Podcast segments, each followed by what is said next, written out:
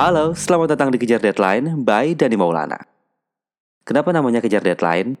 Ya, karena menurut saya kerja di dunia broadcast gak jauh-jauh dari yang namanya deadline.